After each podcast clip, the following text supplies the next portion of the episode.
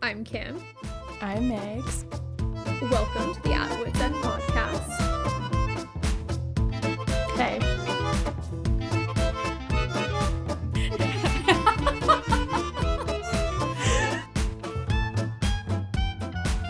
Why are we here? What have I done? Who am I? Who am? I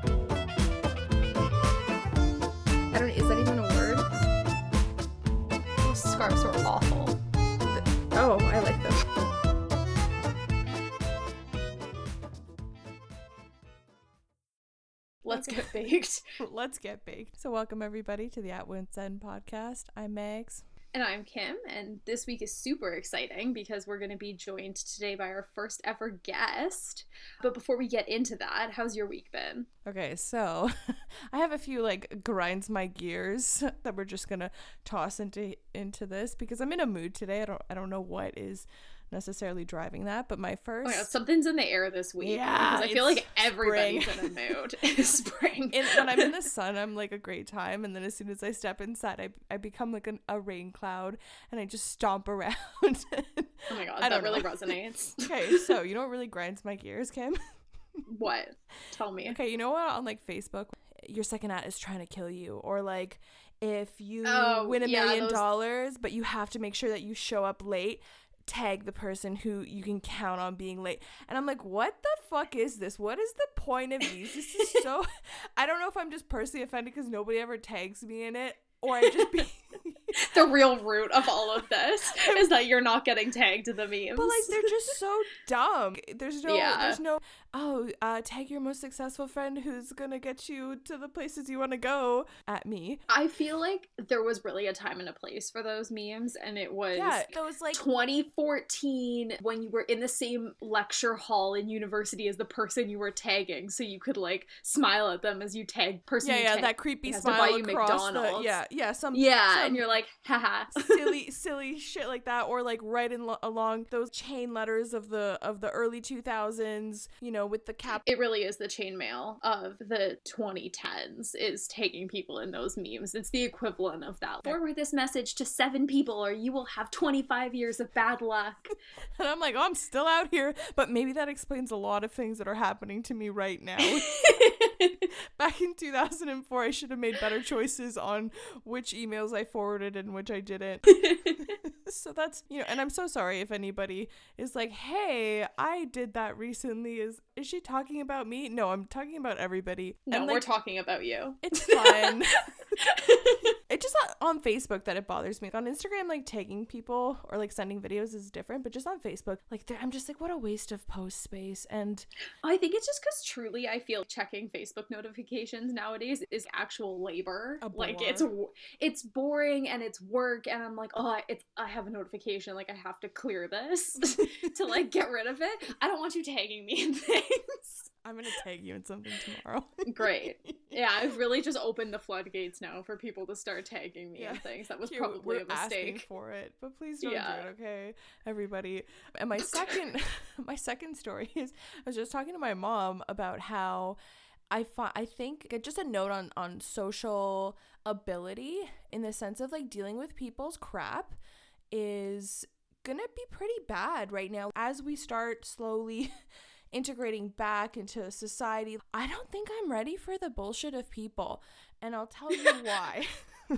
so, we've been I'm like uber pregnant right now. I'm 37 weeks, but I might as well be 45 because I'm just I'm I'm pretty much over it. And so we try to go on lots of walks just to keep the mood going, you know, just to keep myself in the sun there.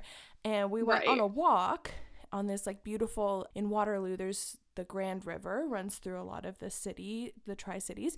And so there's lots of beautiful trails. So we're walking on one of these trails. Our dog, Bandit, is decked out in his rain gear. So just his paws get dirty, you know, and he's on a leash, but he's dying to run free and just eat goose shit, okay? But he Right. can't because we're in a park. And so we're coming up, and then there's this lady and her little dog who's wearing his sweater has the constellations on it, which is cute as shit. but there's no leash. And this dog is like running up to us. And like, granted, you know, he's the size of a shoebox. So like, I'm not that scared. I'm just like looking at her and I'm like, is there going to be any point where like you leash this Stop dog? him. Or, Yeah. you know, like obviously we have a dog, so we're okay with dogs. You're in a public place. Like, it is required. Like, I get that whole like, just leash your dog. So then the dog comes up and she's like, oh, don't worry. Like, he's just going to sniff and leave. And I'm like, okay. But she also doesn't know what your dog could be like. exactly. Like, Like, it's also for the safety of her dog too that he it Yeah, should be right? leashed. Exactly, right? So he, they're sniffing and they're the same size, the two dogs, right? So I just make like a nice, like, I'm like, you're just being negative because you're really pregnant and you haven't seen people, specifically Waterloo, Waterlooians? What would you call it? Waterloos? Yeah, Waterloolus. I don't Yeah, know. Waterloo's like something from a Dr. Seuss book. yeah, like the Waterloos, the people Yeah. of Waterloo, right? I was like, oh, like they're size compatible because they're the same size. And she's like, oh no, my dog only likes to play with big dogs. And I'm like, what the shit is that comment? Like, okay. Okay. so sorry, my dog is not adequate size enough. And then she's like, he'll just come along, right? And she, so she keeps walking past us, and I'm doing the whole Monica and Ross, the hitting of the of the hands, you know, Yeah, That yeah. gesture? where- yeah, tap tap. a hundred percent. Okay, everybody, look that up. Yeah. yeah. So we'll I'm, post I'm we'll post a GIF on our Yeah. Instagram feed. um, this is what I'm doing as I'm smiling, right? Then her dog's not coming, and he's walking alongside our dog as we're leaving. And then she's like, I'm leaving without you. And I'm just like cringing and angry. What the heck? Right? So, anyways, so then we. I'm we leave. picturing that. I'm picturing that woman like going back to this Dr. Seuss analogy. You know, in The Grinch, the Martha May, like the Yeah. one that lives next door, who like has the machine that puts the Christmas Yeah. lights on her house. yeah. Like that's how I'm envisioning this lady with her little dog that Frank. she doesn't. For anybody in, who lives in the city of Waterloo, I think you could use the Whoville reference to describe many of the neighbors because because I do find that that kind of stereotypical person does exist in the city here. So yeah, that was just kind of, you know, a lot of boxes were checked. You know, I don't like this lady. Oh like, my god, yeah. It doesn't help that you're literally ready to like to have get a baby. a fight. oh Yeah, yeah. I was going different.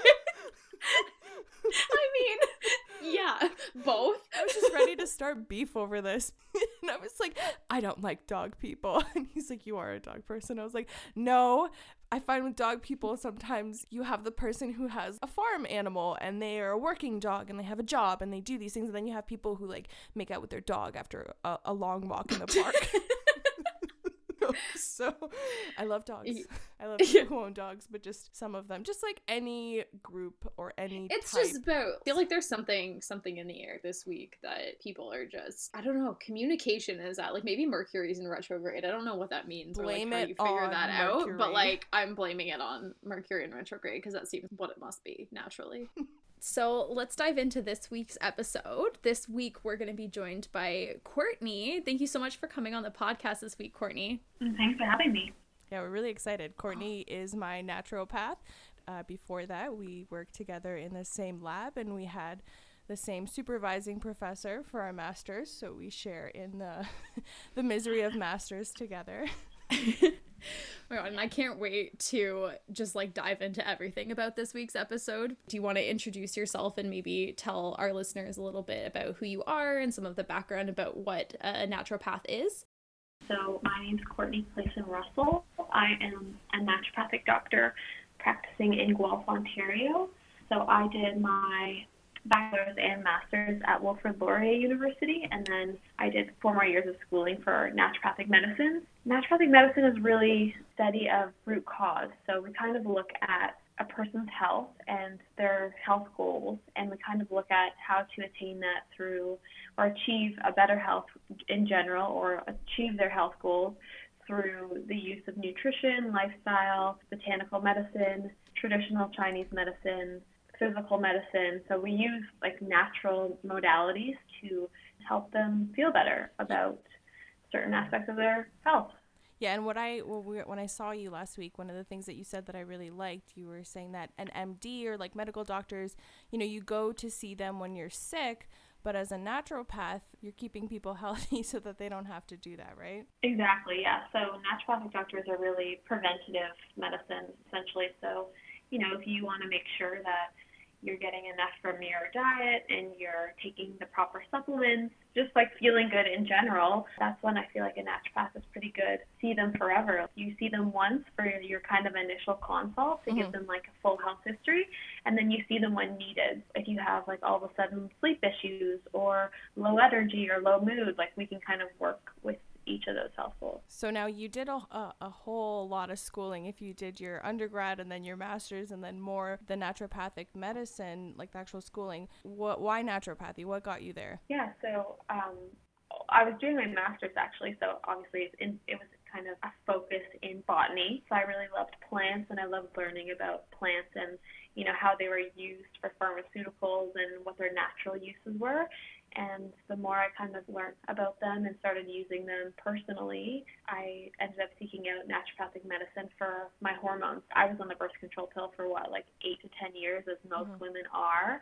And then I just decided, like, I don't want to be on this anymore. And I stopped, and my period just went away completely. I had no period for four months, and I knew that wasn't normal because it doesn't feel normal, nor is it, should it feel normal. So I went to my doctor, and she was kind of like, oh, you know, you're young, it will come back eventually. And I just didn't like that. I didn't oh. like that answer. so I seeked out I found a naturopath in Guelph, uh, no, in Waterloo, because I was in Waterloo at the time, and she gave me herbs. Like she like made me this formulated tincture, and within a month my cycle was back and normal. I was like, what? That's amazing. That's amazing. So, yeah, yeah, it's funny because I actually went to a, a naturopath last summer for the same same reason. I was looking to get off the the pill, and when I did it, it was my skin that got so bad, and I just cold turkey approach was not the right approach for me, and I I had like came running to a naturopath, being like, "Help me." yeah, because you're on all these synthetic, like you're on synthetic hormones, and then you stop it, and your body's like, "Wait, how am I supposed to run properly yeah. yeah. Yeah. So then so. what you must have many cringy moments just because naturopathic medicine is something that I don't know, I would even a couple years ago I'd be like, "Oh, like what a hippie way of being," even though I work in plants and stuff, but what makes you cringe in in the world that you're in right now? That's a good question. So, I think it what I cringe at the most though that it's probably not like the hippy dippy version of naturopathic medicine, which I mean, sure, there definitely are some hippie naturopaths, but to each their own. I think what makes me cringe is when a patient we're working together and I'm trying to work with their MD and their MD's like, "Oh, I'll send you to a real doctor," and they kind of like oh. disregard oh. me as like not real, and that it makes me like annoyed and also cringe with anger. I think that's so, so funny because I went to my originally when I was looking for a naturopath, I went to my family doctor and and asked if he had any recommendations, and he gave me a very similar answer to that, where he was like, "I'll send you to an actual doctor," and I was like, "I'll find a different MD then." for you, yeah, definitely. It's it's frustrating because I think it really is about both working in tandem together. And I've seemed to, at least in my experience, I see a lot of openness on the naturopathy side of being supportive of, MDs you know, more and... traditional medicine versus on the MD side, they tend to be, a little bit more critical or like not even open to what a blended approach would look like more commonly. And it, it can be really frustrating as a patient. Yeah, they act like hot dogs. Like they're just not. yeah, I'll say that I love working with MDs together because I know there's such an importance to our field. I think at the end of the day, uh, the, the birth control pill or another medication is just a band aid solution. Like we're really trying mm-hmm. to figure out, Ooh. you know, why are you feeling anxious? Like don't just give it a, a medication that's going to help with the anxiety. Yeah. Um, like why are you feeling anxious? Like let's use herbs and supplements first, and then go pharmaceutical route if we need to. That's awesome. Right. So what's your biggest like pull your hair out? Like what what drives you specifically maybe with like patients more? Like what's a pull your hair out moment? I've had really great patients so far. So I, I should say that like I've only been in practice for a year and a half. I took a little bit longer of school because I had a baby. So my daughter is two and a half. And then COVID hit while I was like finishing my boarding oh my exam. So it took oh me. yeah. So I've been, yeah, exactly. I, I've been like just over a year practicing on my own. I would say like hair pulling out moments is when patients want like a quick fix. They're like, okay, so okay. Um, I want my sleep to be like better. I want to lose 20 pounds, and like how long will this take? Because I have two weeks. Same. I'm like, okay. You're like, yeah, yeah, exactly. I mean, it's not going to take two weeks. It shouldn't take super long. This like magic pill doesn't exist. Yeah. Or, or I guess the biggest thing would be they want it fixed without them doing anything. Like you know, it takes it takes big changes in the diet and the lifestyle and what they're taking and if they don't comply, then they won't see results. Yeah, that makes a lot of sense, I think, because so much of the wellness industry in general is so based on people wanting fast fixes for things and what's the latest trend and like how can I do this with, like you said, with minimal work. In like the opposite direction of that, is there something that you wish people knew more about or a wellness practice that you think is super important to people's lives that you wish, I guess, like a bigger portion of the population actually practiced? Yeah, that's a good question. I wish people appreciated food more, you know, the, the power of mm-hmm. nutrition because what you fuel your body with every single day, three to four times a day. If you're not eating foods that are nourishing and good for you, then even if you take a bunch of supplements, something's going to creep up at the end of the day. Right. That makes a lot of sense. Which is actually funny because last summer when I went to my naturopath originally, like I said, I went primarily for hormones and birth control and me making a plan to kind of come off of that. But I was also really curious about my food sensitivities. Uh, mostly out of curiosity. I wasn't having, you know, any crazy reactions to anything in particular, but I just felt, uh, you know, I wanted to know if there was something maybe that I was eating that maybe I didn't even know was affecting me in terms of like energy levels and things like that. And so I had went to get my blood work done and I got this sensitivity back and the results that came back, I am not even kidding, everything under the sun was high sensitivity. It was dairy, it was all gluten containing grains, most non-gluten containing grains except for like tapioca and buckwheat, basil, Like, cashews, potatoes, corn, literally everything. And I remember looking at my results and I knew at that point, like I had paid for the test, I had committed to at least doing the detox of the four to six weeks of cutting all these foods out. And I had to get so creative in the kitchen. And one of the biggest challenges that I had was baking because I love to bake and finding recipes that tasted good when I could only use tapioca and buckwheat was so oh challenging and i was just i was chatting with maggie a couple weeks ago and she was telling me that you had just launched a baking subscription bot i just want to know everything because i feel like this is the answer to my prayers From my point of view, right, when I'm postpartum, I love me a good Chips Ahoy, you know, cookie from the grocery store, and I like to bake. But my baking is, uh, yeah, you're gonna go ahead and use three and a half blocks of butter, which like, you know, I've like, I, I was telling my husband, I was like, I can bake, but I can bake with butter. I can't not bake with butter. And so, you know, one of the things that I reached out with Courtney, we were talking about what what am I eating after I have this baby? And one of the big things that came up was baked goods and treats. I'm so excited to talk about your the well baked box. So uh, tell us, like, where did the idea come from? So again, like COVID had just hit. It was April or May. I wasn't practicing quite yet. I was just doing virtual stuff, but everyone was kind of in this unknown territory. So it's not like people were going out to find a naturopath at that point. So I wasn't very busy, and my husband was like temporarily off of work, like again because of COVID. So uh, we just really all we did was work out and bake, and we are very he- healthy focused. So, I mean- out here. yeah. So we we aren't we bake gluten free and dairy free just from a personal choice. We like using almond flour, coconut flour, and coconut oil, so like healthier fats and more nutrients in the baked goods. So I was using my Instagram platform as a way to like shine these new recipes that we were creating, and we do keto a lot. So I was like posting them all, and everyone was really you know intrigued by all the recipes and asking like where do I find almond flour or where do I find monk fruit or tapioca flour like you said like what is that? Where do I buy that? And why is it so expensive?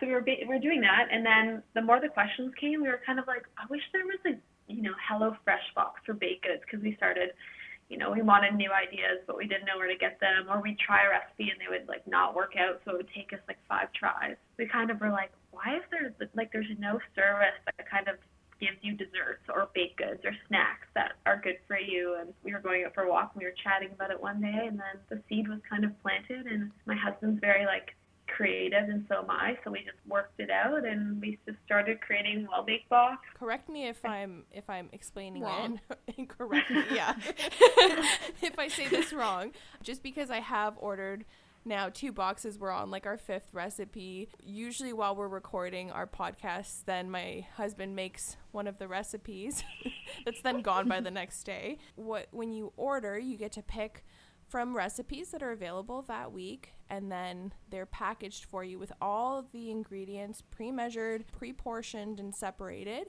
and then you get a bag with all your ingredients and then an instruction card and usually it's like what 3 to 4 instructions that you have to follow and then you have these healthy baked goods without having to find almond flour and paying for it and you know like to to have the pantry to bake so healthily i think would be expensive and would be hard right? So am i mm-hmm. am i am i missing anything in that? No you're right. So well baked box is a healthy baking service so we provide you with pre-portioned ingredients, so everything's pre pre-mixed and measured and ready to go. And all of the recipes are gluten-free, dairy-free, uh, naturally sweetened. And every week we change the recipes, so there's always four options that you can choose for your box. So like you can choose a one recipe box, a two, or a three you can mix and match, and they'll always have like a couple vegan options and two keto options as well. That's so cool. And are you just uh, are you delivering locally then in Guelph for now, or like how far are you like expanding your your reach? Your asking empire. as asking as someone from Durham region, I'm like, how do I get a East box? Toronto. yeah. yeah, we are. So we're right now we're Guelph, we just extended to Hamilton. So our Guelph, KW, Cambridge, Hamilton. Uh, we only go as far as Rockwood, and then as north as Elora or Fergus. So it's very much west end. Cool. That means you should move here, Kim, just for the well. Yeah, yeah. You're honestly like I, have been leaning that way, and you're really selling me. okay, so yeah. like this is probably a tough question, but do you have a favorite that you've included in your boxes so far? Oh my gosh, I have so many favorites. Every week I'm like, this is my new favorite, and then I feel like a fraud saying it every week. So we we create all of our recipes. Sometimes it takes us one try. Sometimes it takes us like three to four tries. I would say my favorite. I'll say my top three. We made a, a healthy Twix bar. Yeah. So again, like the the base is like an almond flour, coconut flour base and then the caramel middle, almond butter, maple syrup, and then there's chocolate top. But then we also created these amazing scones. So the lemon blueberry scones are definitely a favorite. And the other favorite we just created was the uh, butter tarts, but they're called not so butter tarts because the middle is not butter. It is maple Oh, that I was gonna make a joke. I was gonna make a joke being like, I can't believe it's not butter, dairy, eggs. yeah, there's, there's, there's sometimes there's eggs. Like there's, we always include like a non-egg version, but there's usually eggs in like one recipe a week. Oh my god, all those sounds so good. You so you mentioned that you have a two and a half year old, so that's that's right in the toddler zone there. And if you take a look at Courtney's Instagram, which will we'll link in the show notes for everybody. But you'll creep and you'll see on her stories oftentimes that she'll do a meal, like she'll do mommy meal and then the toddler meal. You know, when you've been curating these recipes, how's that been with uh, with a toddler on hand? Like that's you're also like a new I guess not a new mom, but a newish mom during a pandemic is always a challenge, right? Yeah. So a new a new mom to a toddler is, is a new mom. yeah. I was gonna say entertaining a two year old is a challenge not in a pandemic. So Yeah, because like babies are one reward slash challenge. Like they're hard. You know, they're they do what you they want. Toddlers are defiant. They are so defiant. it's like, can you please do this? No. so how? I, I, mean, she's really good. Like uh, she loves to bake with me, and I try to use it as like educational. So we kind of talk about the flour and the almond butter. I mean, I don't know how much she's retaining, but she likes to mix things slash throw them all over the place. We usually do our baking on the, at night, so well, there's lots of late night baking when she's asleep or on her nap time. I would say actually my husband's more of the baker, by the way. I will not. Oh. I'm, I'm the creative one, so I design the recipes and take the pictures and make them look really nice, but he is the chef and baker in the house. So I love that. A team effort. yeah, it is a very much team effort. So did you have any recipes i guess you've, you've told us your favorites but what about the ones that didn't make the cut because i know i tried to make eh, these eggless pancakes with coconut flour and not even exaggerating it was like eating a sandcastle so like i can i can only imagine that there were some some recipes that never made it out of the kitchen i think we're so determined that we always find a way but again like i told you sometimes it takes like three or four tries. Right. Um, what has okay? So we tried to make lemon bars because a couple people are like, "Can you make us? Can you make Mhm, mhm. a healthy version of these like yummy lemon bars?" That failed so hard. It was so gross.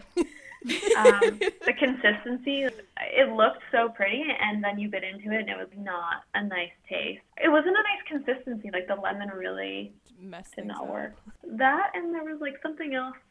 Oh, we try we tried to do vegan cheesecake, and that's kind of been a tough one. But oh yeah, that sounds most like it would be hard. Yeah, I'm still trying to get cheesecake down pat like from like a traditional, you know, six six of the Philly Philly cream cheese.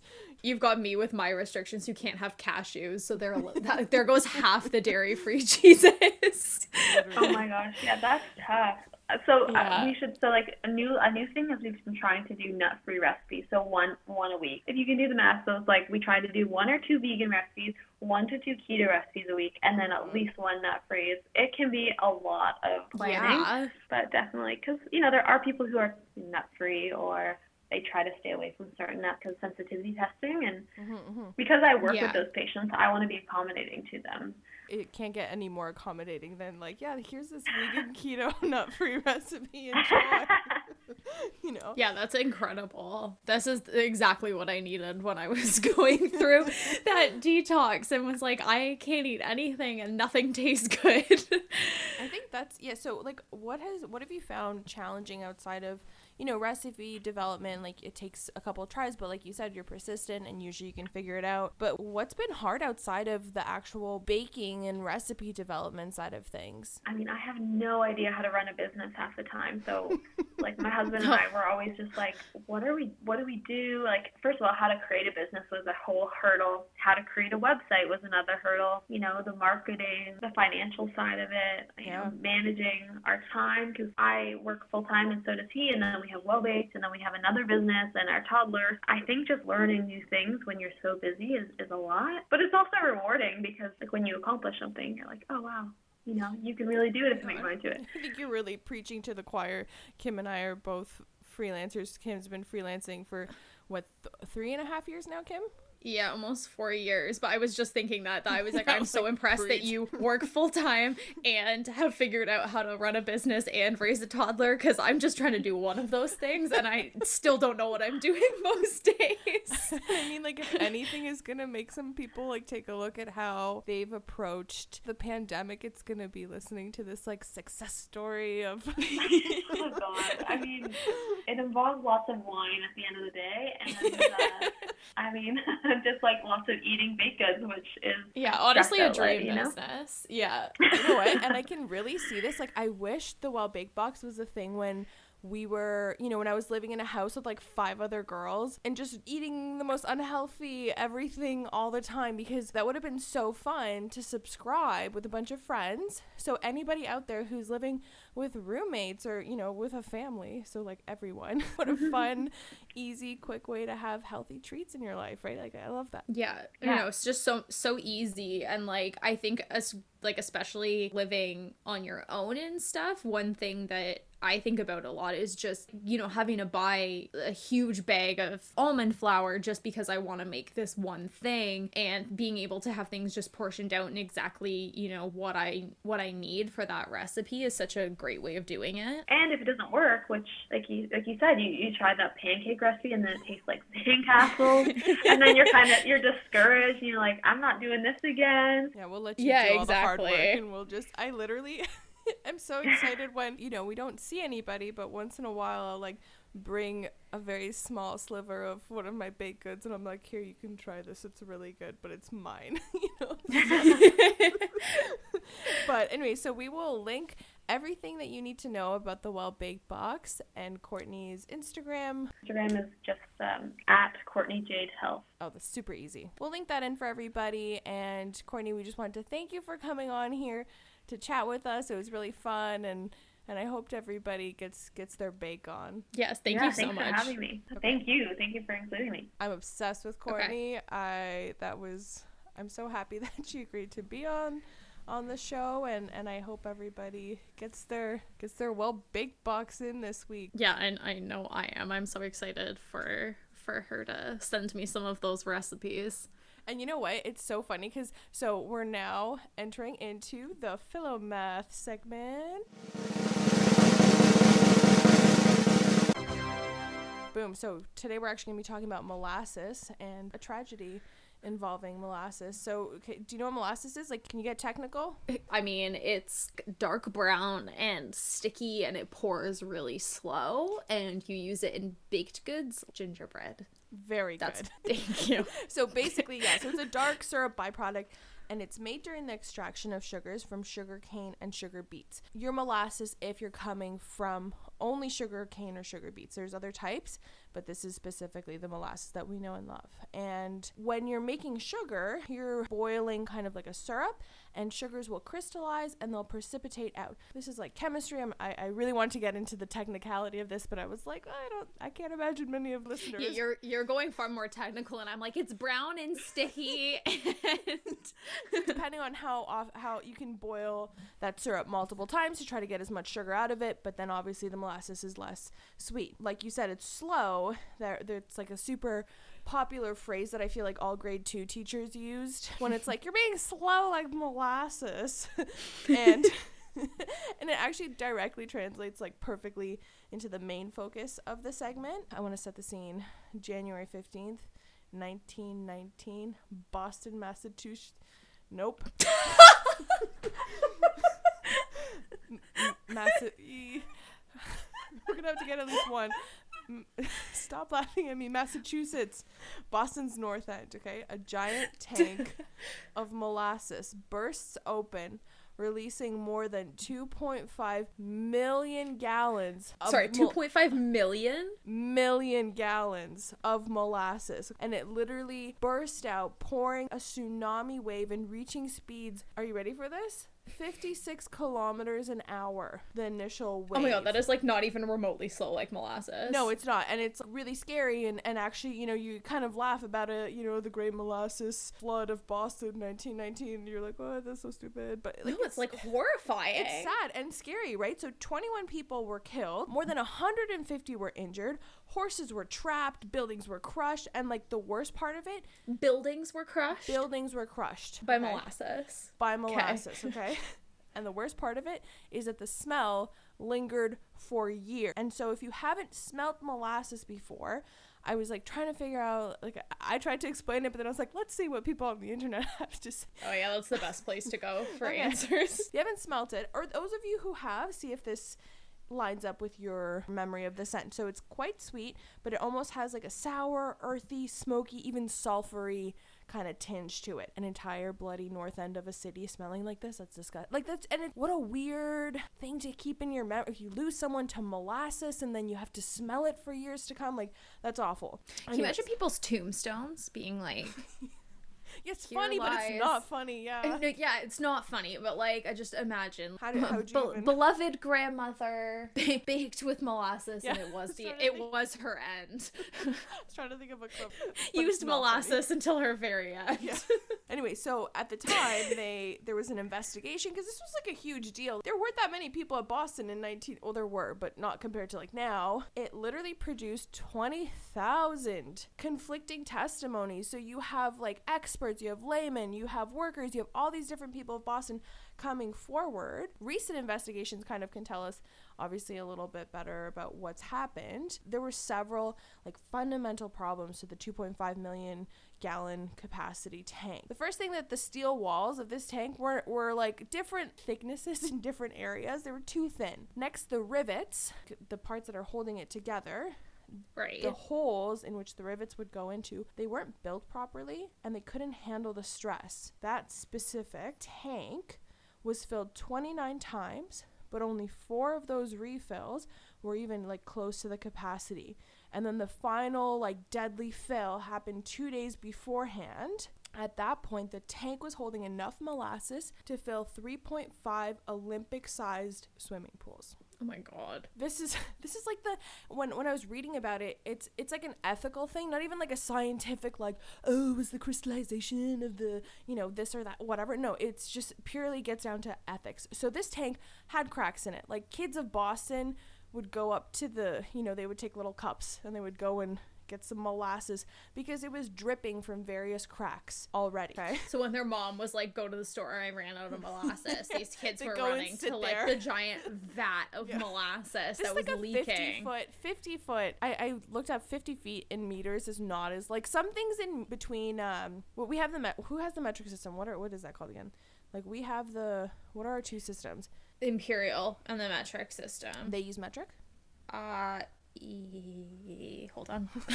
the imperial system is what they use in the U.S. It's like inches, yards, miles, Okay. feet, and metric is what what uh pretty much the rest of the world uses, Okay. except for I'm pretty sure the UK uses miles to measure distance. losers anyways so the tank was basically like 50 feet and it's so funny because like in the metric system some things sound bigger and then talk about us numbers right? Because this happened in boston so all the reports are in the imperial system.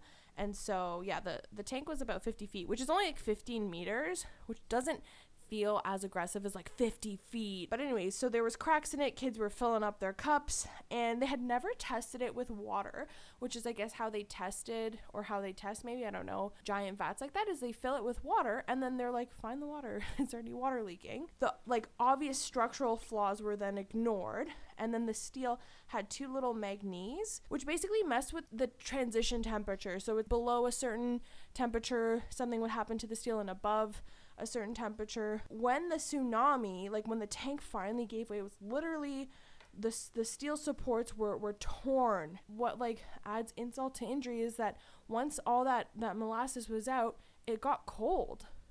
because this is Boston. Oh my god. This is the Northeast, and then people were like literally trapped in molasses. Well, I'm just thinking, like, let alone like the day that this happens. How do you even begin to clean that up? I don't know. I uh Like ew. millions of tons of molasses. that's just the paper towel. Like what is So many cookies. shovels i don't know but anyways and so like i was looking up at first glance the slow as molasses people you know there was like reports on the internet of it ironically being used in correlation with this event but actually it goes back further. So you have the first appearance of like slow as molasses in 1840 and 18 like between 1840 and 1870 the original saying was slow as molasses in january because if you leave molasses at room temperature slash make it colder it gets a lot harder and a, and it moves at really slow pace Right. like yeah. And then when you heat it up it moves a little bit faster. It doesn't originate from this great flood. The flood is like this painful irony that you know very much proved this silly little statement incorrectly. You know now i feel like when i hear it i'm gonna cringe a little bit and be like those those poor people man boston like get your the reason why molasses was so big and that they were illegally you know not giving a shit about this is a whole other story. Maybe one day we'll get into like the uses of molasses outside of gingerbread cookies because God, yeah. they will surely shock you I already know capitalism is to blame. and war so but yeah so that concludes the philomath segment which does tie in perfectly with the well baked uh. box and and courtney dr courtney which is so cool that she's dr courtney It's incredible. that was so interesting. I did not know that about Boston and their sad history of molasses. yeah yeah so we want to thank everybody for joining us this week uh, don't forget to follow us on instagram at at wits end podcast A T W H I T S E N D P O D C A S T. And let us know what you thought about this week's episode. Make sure to follow along with Courtney as well because she posts a lot of her amazing recipes on her Instagram page too. yeah and get baked recording bye Bye! bye